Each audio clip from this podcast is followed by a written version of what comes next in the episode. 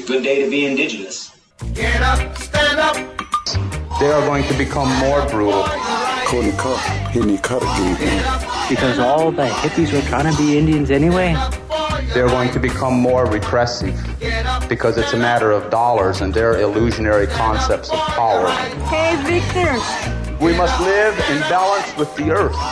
And also with recent happenings at Wounded Knee. I am awake.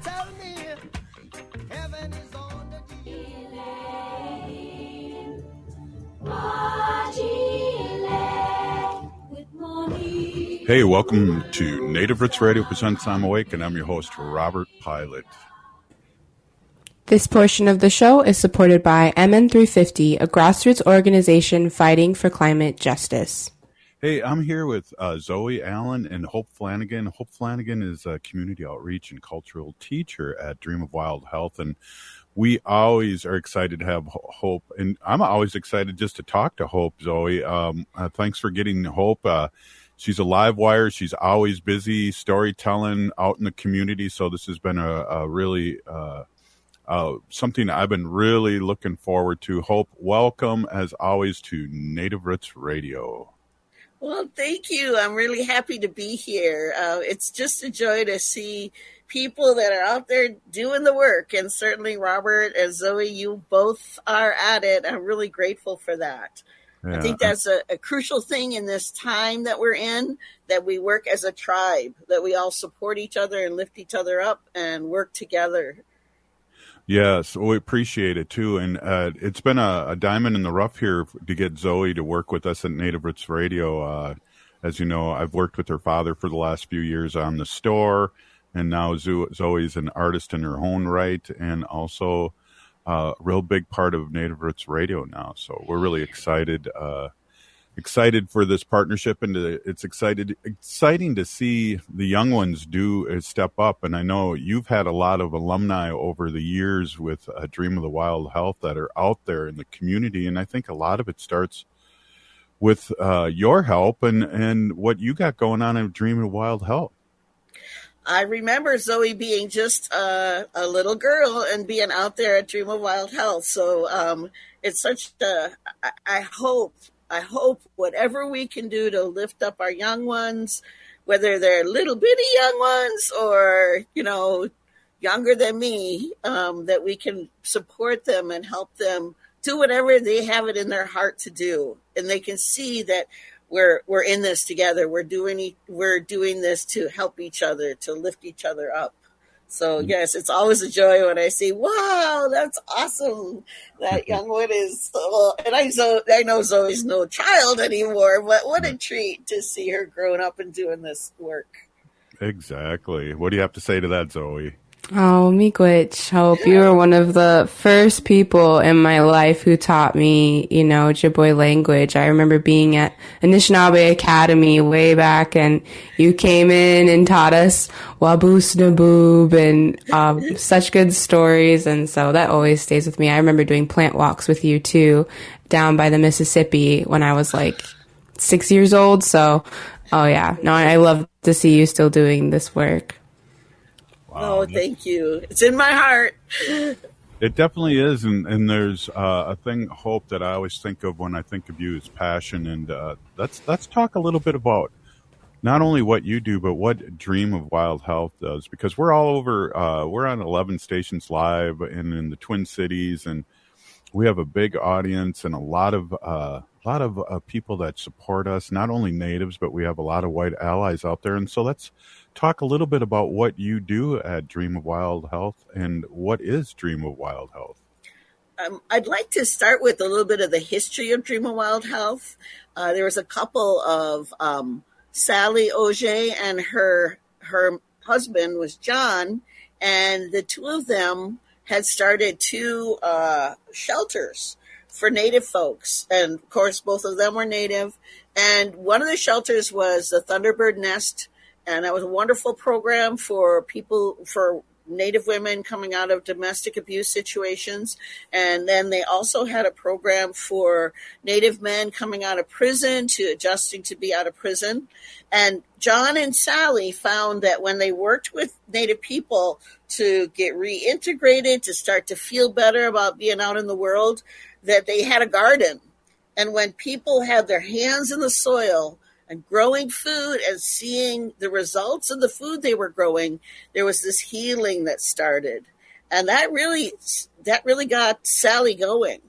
Another beautiful thing that happened with that was Sally was uh, after she started Dream Wild Health as a, a very small, very small practice at first, just getting a little bit of a garden going. She was reached out to by um, by a Potawatomi elder so we were really fortunate. Cora Cora Baker from over in Wisconsin had a beautiful big native seed collection and her relatives at the time weren't interested in growing out the seeds.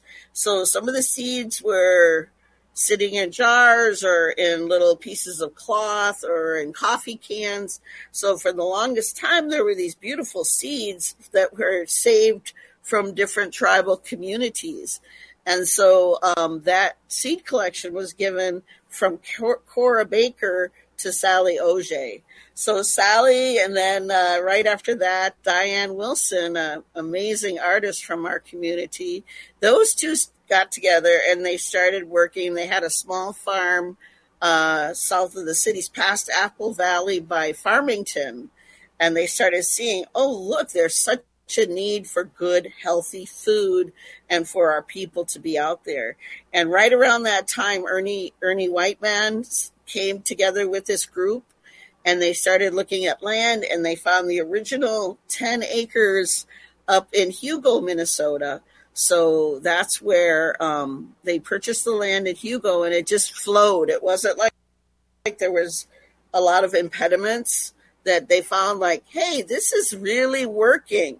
And somewhere in there, I started to, to work. Sally wanted me to work, and I said, Sally, I don't know anything about farming. She said, No, we'll have the cultural parts and we'll have the the wild plant parts because even in the languages, even in Ojibwe, you'll hear the Awasiag are the wild ones and the Awakanag are the domesticated ones, or it literally translates out into the enslaved ones a lot of the people that I knew at the time, a lot of the elders, um, were from areas where there wasn't enough soil to raise corn, beans, and squash, and some of the other um, traditional garden plants. So we started working with the youth, and we first, our first farmer had a shovel, and she would ride her bike out there to uh, Hugo and then it just kept snowballing from there. And it's been quite a journey. So now we have uh, we bought an additional 20 acres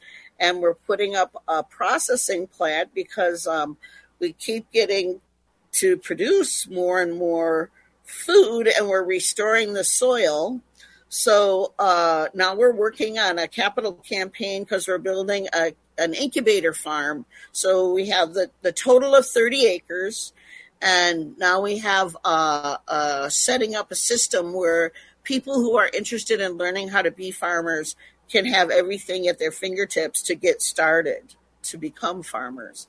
So um, it's quite an interesting process. We still are working with the young ones, and we're trying to get the young ones from Cora's kids eight years old and keep them going, keep them going into their teenage years where they can become interns. Um, as soon as they turn 12, they can start earning to see what it's like to earn a little money to work in the system. And then they can become interns and then they become, can become uh, market workers, um, farmers, seed keepers, uh, there's a whole range of different opportunities now. We always have an intern with our chefs and in the um, youth program as well. So we try to nurture them, nurture them until they can do what they want to do. I mean, there's so many opportunities in the field of food. So we know food is medicine and mm-hmm. food is, you have to have clean food, clean water, clean air that's what all all of us have to have. Same with the plants. They need the same thing we need. Same with the insects. All life needs that. Clean water, clean food, clean air. Now for the plants, their food is the soil. So there's all kinds of information being found out about like the old stories were true our native folks knew you had to have that soil healthy or the plants weren't going to be able to come up Hey, we're here with Hope Flanagan, a community outreach and cultural teacher at Dream of Wild Health. Uh, we are really excited, and we'll be right back after this short break. Uh, you're listening to Native Roots Radio Presents I'm Awake. J&S Bean Factory is a native-owned, community-supported, cozy, artsy coffee shop which offers roasted on-site beans, live music, and baked goods. Relax in the beautiful outside patio. City Pages writes, voted top 10 coffee shops. Tucked into a quiet corner of St. Paul's Highland Park neighborhood, this coffee shop roasts beans on site from the best coffee growing countries in the world. Located at 1518 Randolph Avenue, St. Paul. The good stuff. We are your relatives, We are your relations, brothers, sisters, sons. daughters, And, some of us are your grandchildren. We are your community. Historically, we held places of honor and respect. Because of the impact of colonization, some of us are rejected, thrown out from family, friends, and community, set up as targets for sexual violence, sex trafficked, humiliated, tortured, and murdered. Everybody has the right to be safe. We are your relatives. Remember, Homophobia is not traditional. Sponsored by the Minnesota Indian Women's Sexual Assault Coalition. Hey, Ogama, I've been hearing a lot about this term, climate justice. What is that? Climate justice is recognizing that the negative impacts of climate change don't affect all people equally. It also means transitioning from a fossil fuel based economy to a more sustainable future. MN350 is one of the groups that's pushing for this transition to protect our futures. You can even get involved too. That's great, especially since I'm concerned about pipeline projects like Line 3. How can I help MN350? Just find them on Facebook or visit mn350.org. Your Blue Line Extension Project wants to hear from you. We are working on extending the Blue Line light rail into North Minneapolis, Robbinsdale, Crystal, and Brooklyn Park and connecting it to our growing transit system. Tell us about your neighborhood, your business, your family, and what you need from your Blue Line. Learn more and share more of your story at yourblueline.org. That's yourblueline.org. You're listening to Native Roots Radio. This is Spirit from Reservation Dogs. Get up and listen. Oh,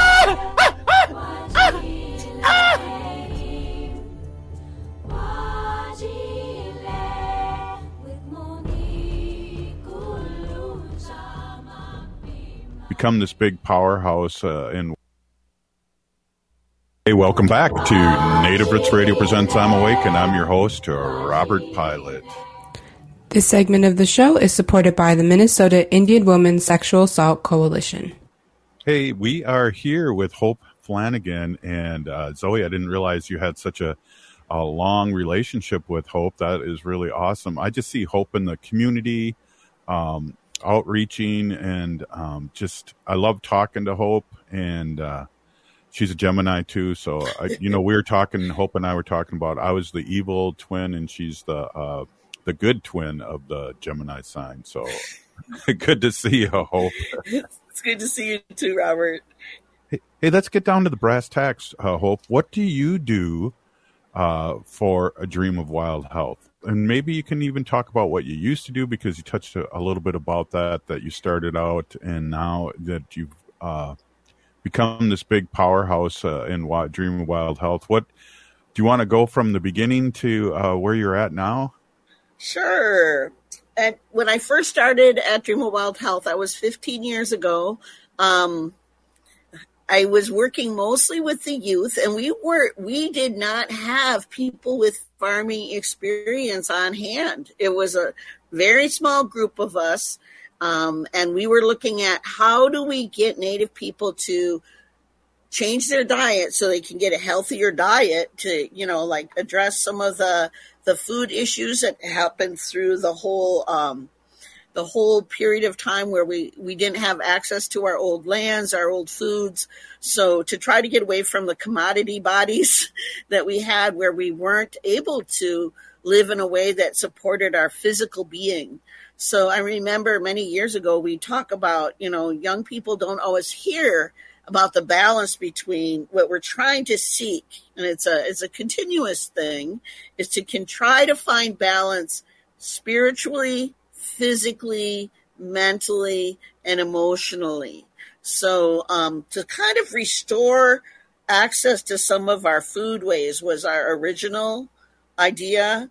Um, but it it wasn't an easy thing because when you come into a, an area and you say, "Oh gosh, you all haven't had access to some of our old foods in so long," how do we restore that connection with food? So for young people, that's what we started with. It was we Ernie and I did a lot of work with how do we expose people to some of our old foods and get them to change their palate. And one of the things we found is when young people grow their own foods and when they cook with their own foods, when they prepare their own foods, that's where the change starts to happen. So either you start really young, which um, I did that this past week. We were, well, actually, it was a week and a half ago. We, uh, Chef Derek and I went to Whew'choy'ya Nundaga and those were two to five year old students that in the Ojibwe immersion class. And we brought them smoked duck, cedar smoked duck, smoked salmon, and smoked salmon skin. So at that age, they're not like resistant to like, oh my gosh, that's not macaroni and cheese, or that's not fry bread. Which some of those things that you might love them, but they might not be good for your body. So um, when we go with that, we're like, oh, check out this smoked duck. It's one of our old foods. It's delicious, and the two to four year olds they loved it. They were eating it up like, wow, this is amazing. So when we see these young ones and we're preparing them to, well, what do you want to do with your life? Do you want to be a chef? Do you want to be a farmer? Do you want to be somebody who uh, works with teas? Maybe that's what your your emphasis is. So there's so many directions you could go with with food. So that's how we got started. Was started small, and then we started an increase. And recently, the last four years, we hired uh, Jessica Greendeer. She's from the Ho Chunk community. Oh, yeah. I think you've heard of that tribe, Robert, right? yeah, yeah, exactly. They're the people of the groovy sacred voice. Ho. Jessica is extremely knowledgeable about plants, and uh, she did work with uh, the Ho Chunk tribe with their food systems. So, as a farmer, so she's very knowledgeable. And since she came on board, we've really expanded our farm team. So last year we grew 12.25 tons of food, and wow. it went right back into the native community. So there's several different avenues for the food to go back into the native community. We have uh, um, food shares, indigenous food shares, and some of them are still available. So if any, any of you people out there are are looking for um, accessing some of our food that we grow out at Dream Wild Health, it is available still. So How the IFS. How does that work? Uh, do I buy into a share and then get food? Is that how that works? That's exactly how it works. And a lot of times we'll have people from different Native communities that will say, hey, we want to get our young people or our clients or whoever um, cooking and mm-hmm. working with clean foods that still have a high nutritional value to them.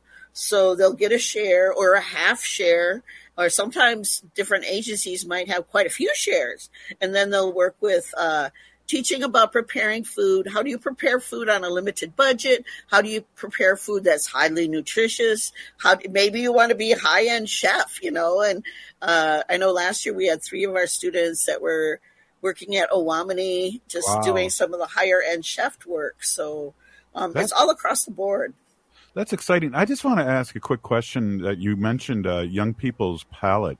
And I know uh, Wendy, you know, Wendy, my wife, is uh, vegan. So my palate's changed over the last uh, 12, 15 years. And how is, is, how does somebody that's maybe used to eating macaroni, cheese, and fry bread and pizza change their palate? Is it just a practice, or how how how does that go about? I, for me, what I've seen is um, over the years, I'd say, gosh, I'm not sure how many years, we have uh, a nutritionist that's on staff at, at Dream Wild Health, Alan, Elena Norris. She's from Red Lake, and now she'll be joined uh, with Vanessa, um, who's also Ho Chunk. So she'll be working this year too. But we also have guest chefs. And one of the things we always have to do is have vegan options. So for our young ones, they have breakfast there every day, every morning, and then they'll have a lunch that they help prepare. So they get to see how do you prepare vegan foods? You know, like how do you make it tasty? How do you explore flavors? This year we just finished a cohort with the Indigenous Food Lab where we're working on our cookbook committee, where our young ones are making a cookbook. We've done that in the past as well, where they experiment around. But now with the Indigenous Food Lab over at the Global Market, um, we could they could come in and test out their recipes and see what do we like how does it how do you like it when you tweak it this way or you know change it a bit so we're always trying to get them to try different things you know like experiment with different flavors do you uh, have, uh, you know, my real job is I'm a representative for Ho Chunk Nation. Do you have, yeah, right on. And do you have, uh, watch what you pray for, hope you might get it. you know what I'm saying? yeah, exactly. Hey, uh, so do you have any kind of capacity to run a, uh, uh, uh, you know, some bring somebody and walk them through what you guys do out there? Is is is there? Uh, well, we do. Um, actually, this week is our final week for signing young ones up for our Garden Warriors and Cora's Kids for the summer program. And we are filling up for our Friday volunteer day. So on Fridays, we'll get different agencies that come out that want to see what is this? How do you do it? How do you mm-hmm. get people engaged and involved? Um, one of the things that has clearly been fascinating is all through COVID, we stayed open because even though there's COVID, there's a need for food, you know, right. and there's a need for clean, healthy food. So that didn't disappear. So we found ways of keeping the kids safe, keeping the youth safe, the garden warriors, of course, kids, and making sure we just had hand washing stations, a lot of uh, making sure that the food is food grade appropriate and um, ready for the public. So yes, Friday, volunteer Fridays. You would contact Anthony at dreamofwildhealth.org. Wow, I think I might try and try and do that and get out to see my uh, Ho Chunk sisters out on at work too. Nice. That's awesome. So we we got like a couple more minutes here, and I just want to say how how inspiring this is, and how you mentioned earlier, and I know we talk about this here on Native Roots Radio, is how food is medicine and if we have that, if we have that mindset, we won't be sneaking out to fast food and we'll be taking care uh, just financially. I know Wendy and I eat out a lot, but when we cook our own food and vegetables here and mix it with some pasta, we just feel better. That's the trick to it. I mean, if you notice that, and I would encourage people out there to do, give it a try. Like you'll notice, like to me, when I eat the way I know my body's designed to eat. Uh, Derek gave me some fish bone broth. I'm going to get going on after we hang up here. So I'll be mixing that with some uh, organic materials like uh, the the summer squashes, and um, I'm I'm loving working with eggplant nowadays. So some of those kinds of things. We also have part of our program works with um, tribal seeds and then we rematriate them and bring them back to the tribes where those seeds came from. So Jessica's got a green thumb for getting old seeds going again, and we want to restore some of those seeds. And we're also doing some restoring back to some of our old tribal trade routes and our old systems of let's work together, you know, like with the different reservations and different native communities. Wow, we're here with Hope Flanagan of Dream of Wild uh, Health, and we're really excited to have you. And we're going to take a quick break. And Your Blue Line Extension project wants to hear from you. We are working on extending the Blue Line light rail into North Minneapolis, Robbinsdale, Crystal, and Brooklyn Park and connecting it to our growing transit system. Tell us about your neighborhood, your business, your family, and what you need from your Blue Line. Learn more and share more of your story at yourblueline.org. That's yourblueline.org. SeniorCommunities.guide is your free online website to find housing, care, and resources for seniors in Minnesota. Use the powerful, award-winning search tool to quickly improve your search. You will have all the information you need to contact providers directly without any hassle. Start your search now at seniorcommunities.guide and follow us on Facebook for interesting articles, helpful advice, and how older adults are changing the world. SeniorCommunities.guide. Would you let animals pick your insurance? Do you really need to experience mayhem to get the best rates? Or how about a celebrity quarterback or fake university saving you money? There's a lot of marketing stunts when it comes to insurance, but what you really need is someone looking out for you. Call Array Insurance, and they will work hard to find you the best insurance coverage and rates. So avoid gimmicks and call Cheryl at Array, 763 504 3067 or arrayinsurance.com. Array Insurance, working hard for you. Think your company's safe? Your staff is working from home, right?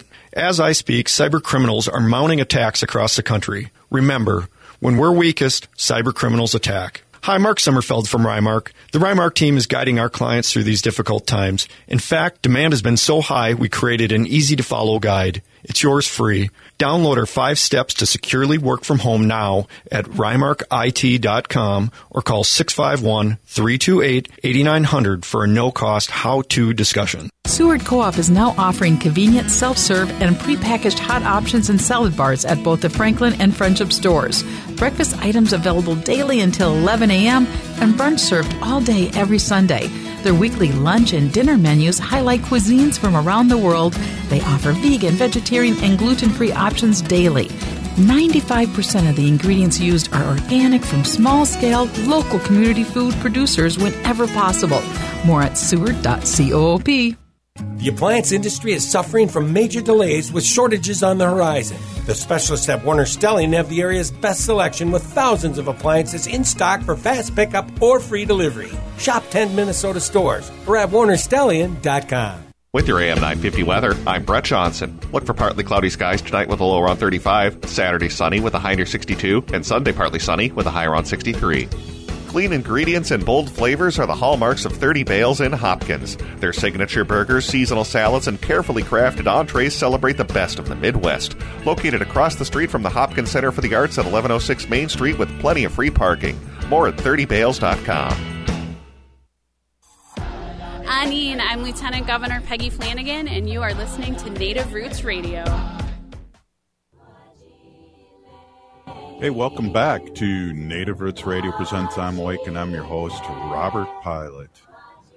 This portion of the show is supported by the Native American Community Clinic, honoring health and tradition. Hey, we're here with Hope Flanagan, and we're really excited. Uh, Hope's with Dream Wild uh, Health, and uh, Zoe, uh, why don't you uh, shoot out a question for one of your your former uh, mentor here? Um, this is really kind of a uh, welcome home kind of thing for you. It's it's really been fun to watch and listen to. So, Zoe, take it away.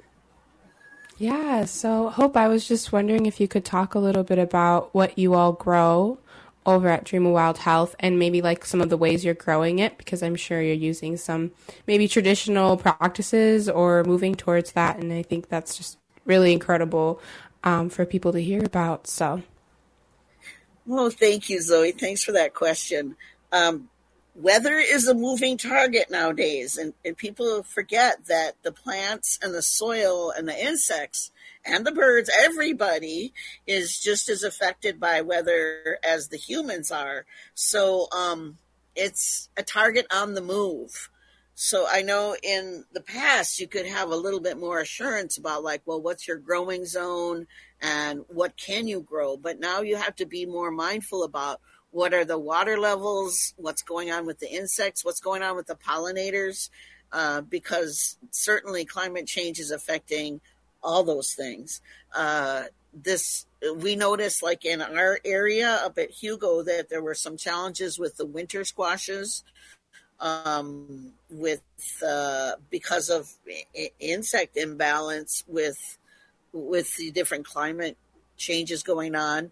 But then you could see, oh, right, as far as we can right now, we can switch over to another plant that really is thriving.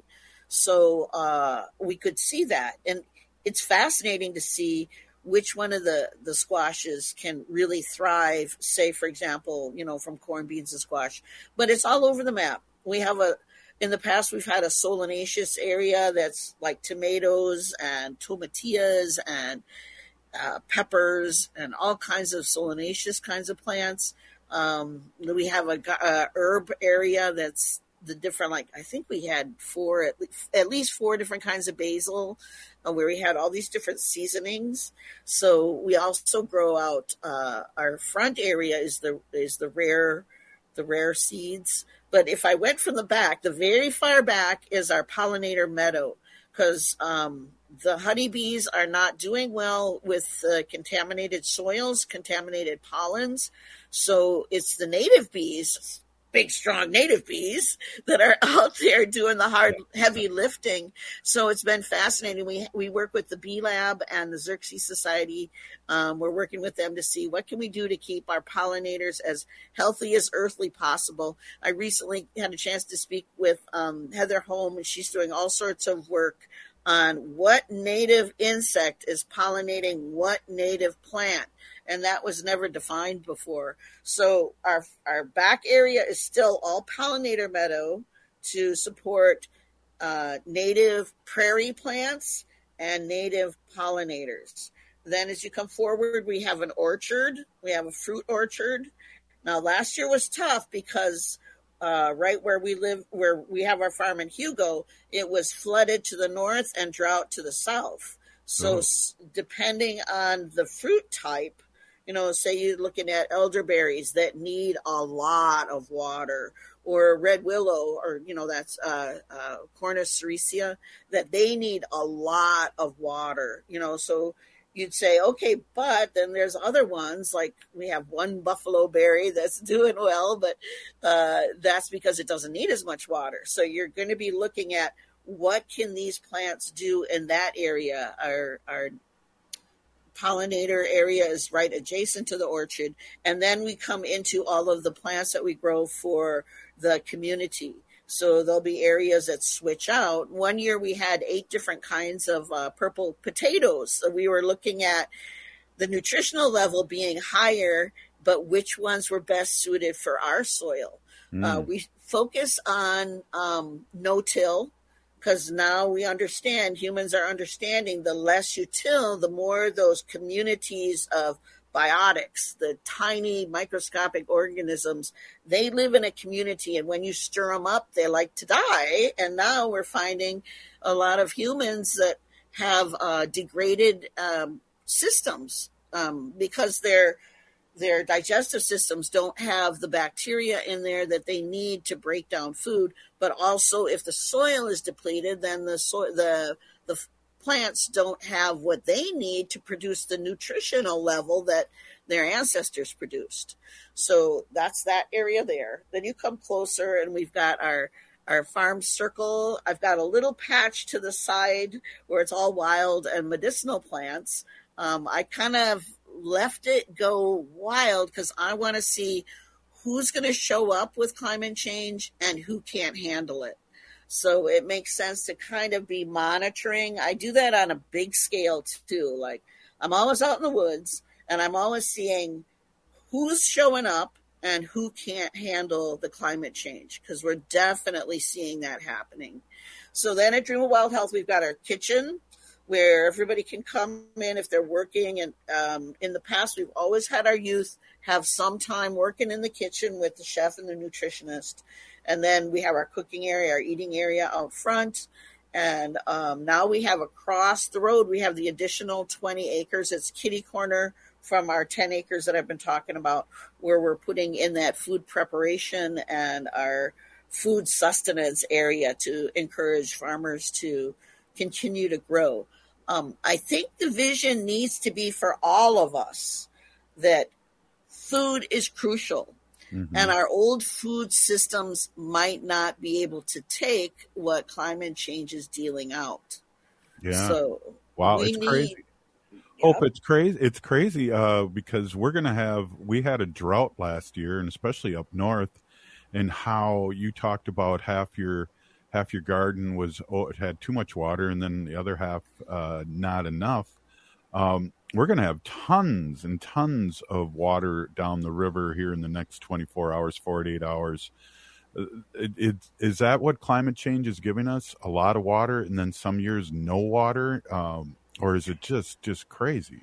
It's it's even more than that because we're not factoring in storms and wind and um, flash flash heat I mean, we, you know, that's another thing to consider. So humans are going to have to be thinking about it's not, food isn't just political. It's being affected by, you can't just say, oh, this people, they're being, they're charging too much for their food. And of course, even the animals, like you say, well, the eggs are so expensive. Well, the bird flu is out there because of climate change. And we're right. seeing, well, the deer are sick. Well, yeah, the deer are sick because of climate change. So you're going to see this pattern so people need to really understand, make your own garden, you know, mm-hmm. get in touch with people that are keeping a garden. Make sure that you have relatives. So we're looking at this rebuilding the su- support systems. Um, you'll see it in Indian country for sure. We're thinking about like let's help each other out and make sure that there's food available. Even things like wild rice. Some of you you all know probably that wild rice struggled this last year because yeah. of the, the temperature. Um, but I noticed, and we did this, I know I did this last year, there was a subspecies that came up from the Prairie du Chien area and has made it into the Twin Cities and now is north of the Twin Cities. So I went to um, uh, Shakopee and their land manager over there, Farron Davis Anderson. We took the Dakota folks out ricing for the first time in over a wow. hundred years. Wow. So they had rice, but other areas had none because of the climate fluctuations. Yeah, that's what we were talking about at the fair. Is that uh, that you wouldn't tell me where this wild rice was in the Twin Cities? No. Oh. well, if you want to see it, go to the old Cedar Bridge across the Mississippi. So um, you'll see it. It's 13 feet tall. Wow. It's, it's really tall. So you can't think of harvesting the old way you used to harvest. So it's different things you have to think about. If you really want to see it too, I mean, I'd love to see some political effort going into harvesting some of the rice that grows on either side of the Mississippi from La Crosse down to Prairie, Prairie du Chien, because that's where there is quite a bit of rice. But that's helping the swan, the swans, the muskrats, the beavers. I even remember uh, ricing with Dennis Jones's mom, and she goes, "Oh, this is a moose swallow because the moose are benefiting from the rice." Wow. So yeah. Wow, amazing! Uh, th- this is I'd learned so much when I when I talked to you, uh, Hope. Hey, one of the things right now, Hope, just to change gears a little bit, uh, it's a sugar bush season here, and um, talk to our audience a little bit about about that process and uh, what's been going on here uh, in the Twin Cities and all over Turtle Island. Oh, we're very very fortunate. Uh, last year was tough because you know the tr- the trees are dependent on the weather too. And last year, we, the trees were tapped out there at Porky Sugar Bush. Um, that's for a Little Porcupine. Uh, that fellow that ran that was from Leech Lake. Uh, Porky Porky White started that, and it was with uh, um, the, the programs, the Red Schoolhouse. That's right. So that's over 50 years, I think that's been going mm-hmm. on. And there's still people that worked it back then over there. So we're not young anymore. so thank you to Deb White and to, uh, Teddy Teddy Gray Owl and Jimmy, her brother, they're out there all the time getting that syrup. This year we we're having a, a, a bumper crop. So what happened last year was there wasn't enough water so the trees were waiting, waiting, waiting. We had it tapped for three weeks and nothing was coming up. Wow. And then the last four days, there was sap. So, but it was only for four days out there. Wow. This year we've been we've been harvesting for it's it's going on uh, quite a bit of time. It's over four weeks. So because of the snow and the fact that the trees held on to their trees are going to hold on to their gift. Like just Mhm. every live every living thing has a gift, and those trees held on to their sugars last year. They didn't really release them so they could survive. This year we were able to make quite a bit of sugar, and they're still processing the syrup. So uh, go out there this weekend and next weekend too. They'll be out there processing the sugar and thanking the trees. You Yeah. always start with a week home day where you thank the trees at the beginning before anybody tastes it, and then you thank the trees at the end after we get to enjoy the harvest. Wow, that that that's amazing, and it's amazing that uh, I noticed a lot of people have come out and visit Porky's and other sugar bushes to support. It's a it's a festive time for us here, um, and I've even noticed Hope. What's really funny, uh, people in my neighborhood even are tapping trees, which is which is right on. You know that I got to find the right tree for us. But hey, you're listening to Native Roots Radio presents I'm Awake, and we're here with Hope Flanagan. We're gonna end the show with Hope. This has just been really excellent. We'll be right back after this short break. Please stay with us. Hey, Ogama, I've been hearing a lot about this term, climate justice. What is that? Climate justice is recognizing that the negative impacts of climate change don't affect all people equally. It also means transitioning from a fossil fuel based economy to a more sustainable future. MN350 is one of the groups that's pushing for this transition to protect our futures. You can even get involved too. That's great, especially since I'm concerned about pipeline projects like Line 3. How can I help MN350? Just find them on Facebook or visit mn350.org. Hey, Twin Cities, are you trying to move your side hustle to your main hustle? Having trouble leveling up your back office? Getting stuck on where and how to get money to grow your business? Then you don't want to miss Connect Up Summit Friday and Saturday, April 14th and 15th at Wilder Foundation in St. Paul. Connect Up is a two day summit offering hands on workshops and connecting small businesses with each other, local investors, as well as local and national resources to grow your business. You'll get to meet more people in the small business ecosystem in two days than would take you two years to meet on your own. Connect Up sells out every year, so get your tickets today. Go to connectupmn.org. Follow us on Instagram and LinkedIn to get the latest updates. Again, that's Friday and Saturday, April 14th and 15th at the Wilder Foundation in St. Paul. That's connectupmn.org. Connectupmn.org.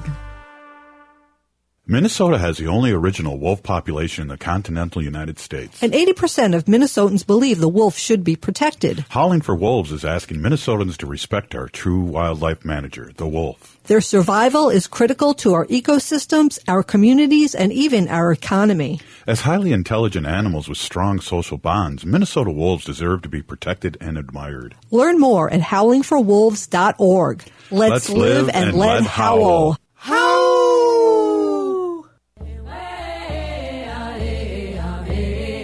Hi, I'm Jane Fonda, and you're listening to Native Roots Radio. Hey, welcome back to Native Roots Radio Presents I'm Awake, and I'm your host, Robert Pilot. This portion of the show is supported by Howling for Wolves, protecting wolves for future generations.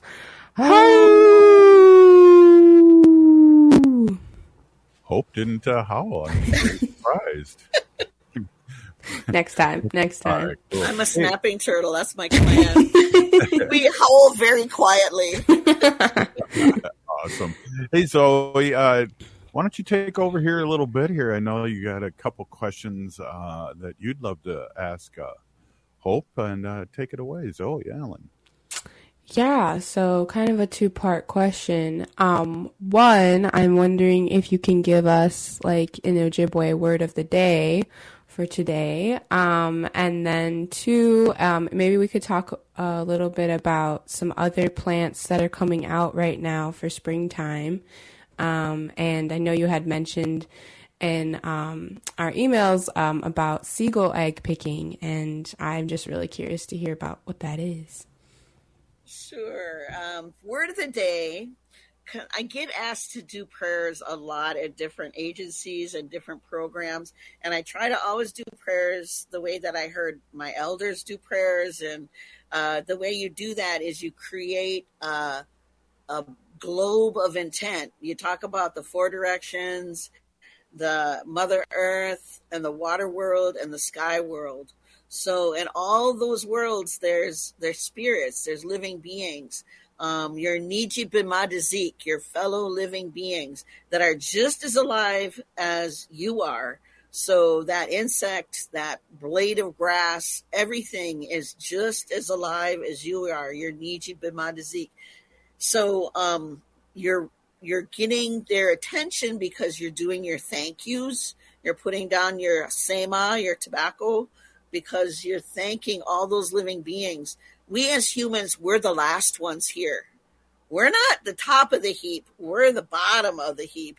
And in our Adazukanog, in our legends, you'll hear we are the very last ones here, and our elders, the insects, the trees, the plants, all of them look at us and go like, "Oh my gosh, they're cranky babies."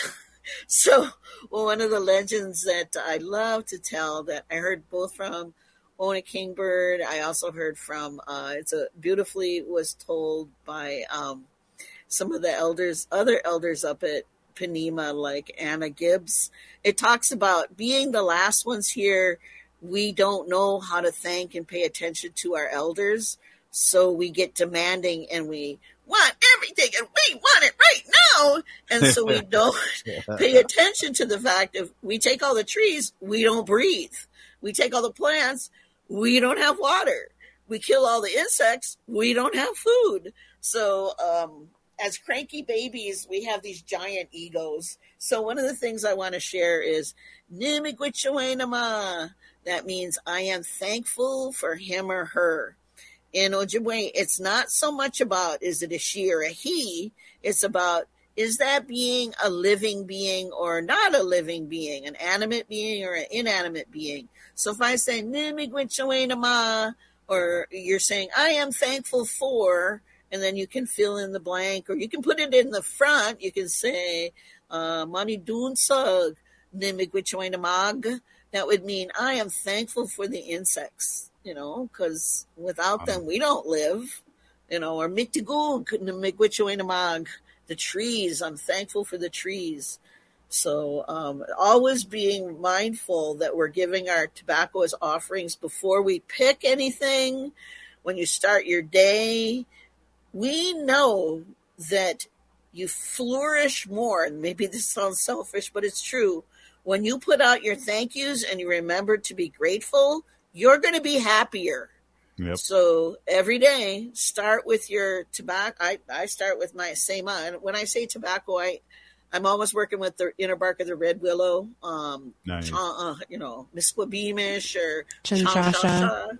So that is for, you know, you're being thankful and your work in making that red willow is the currency of the spirits because they see you mean it. It comes from your heart. It comes from your hands. It comes from your body.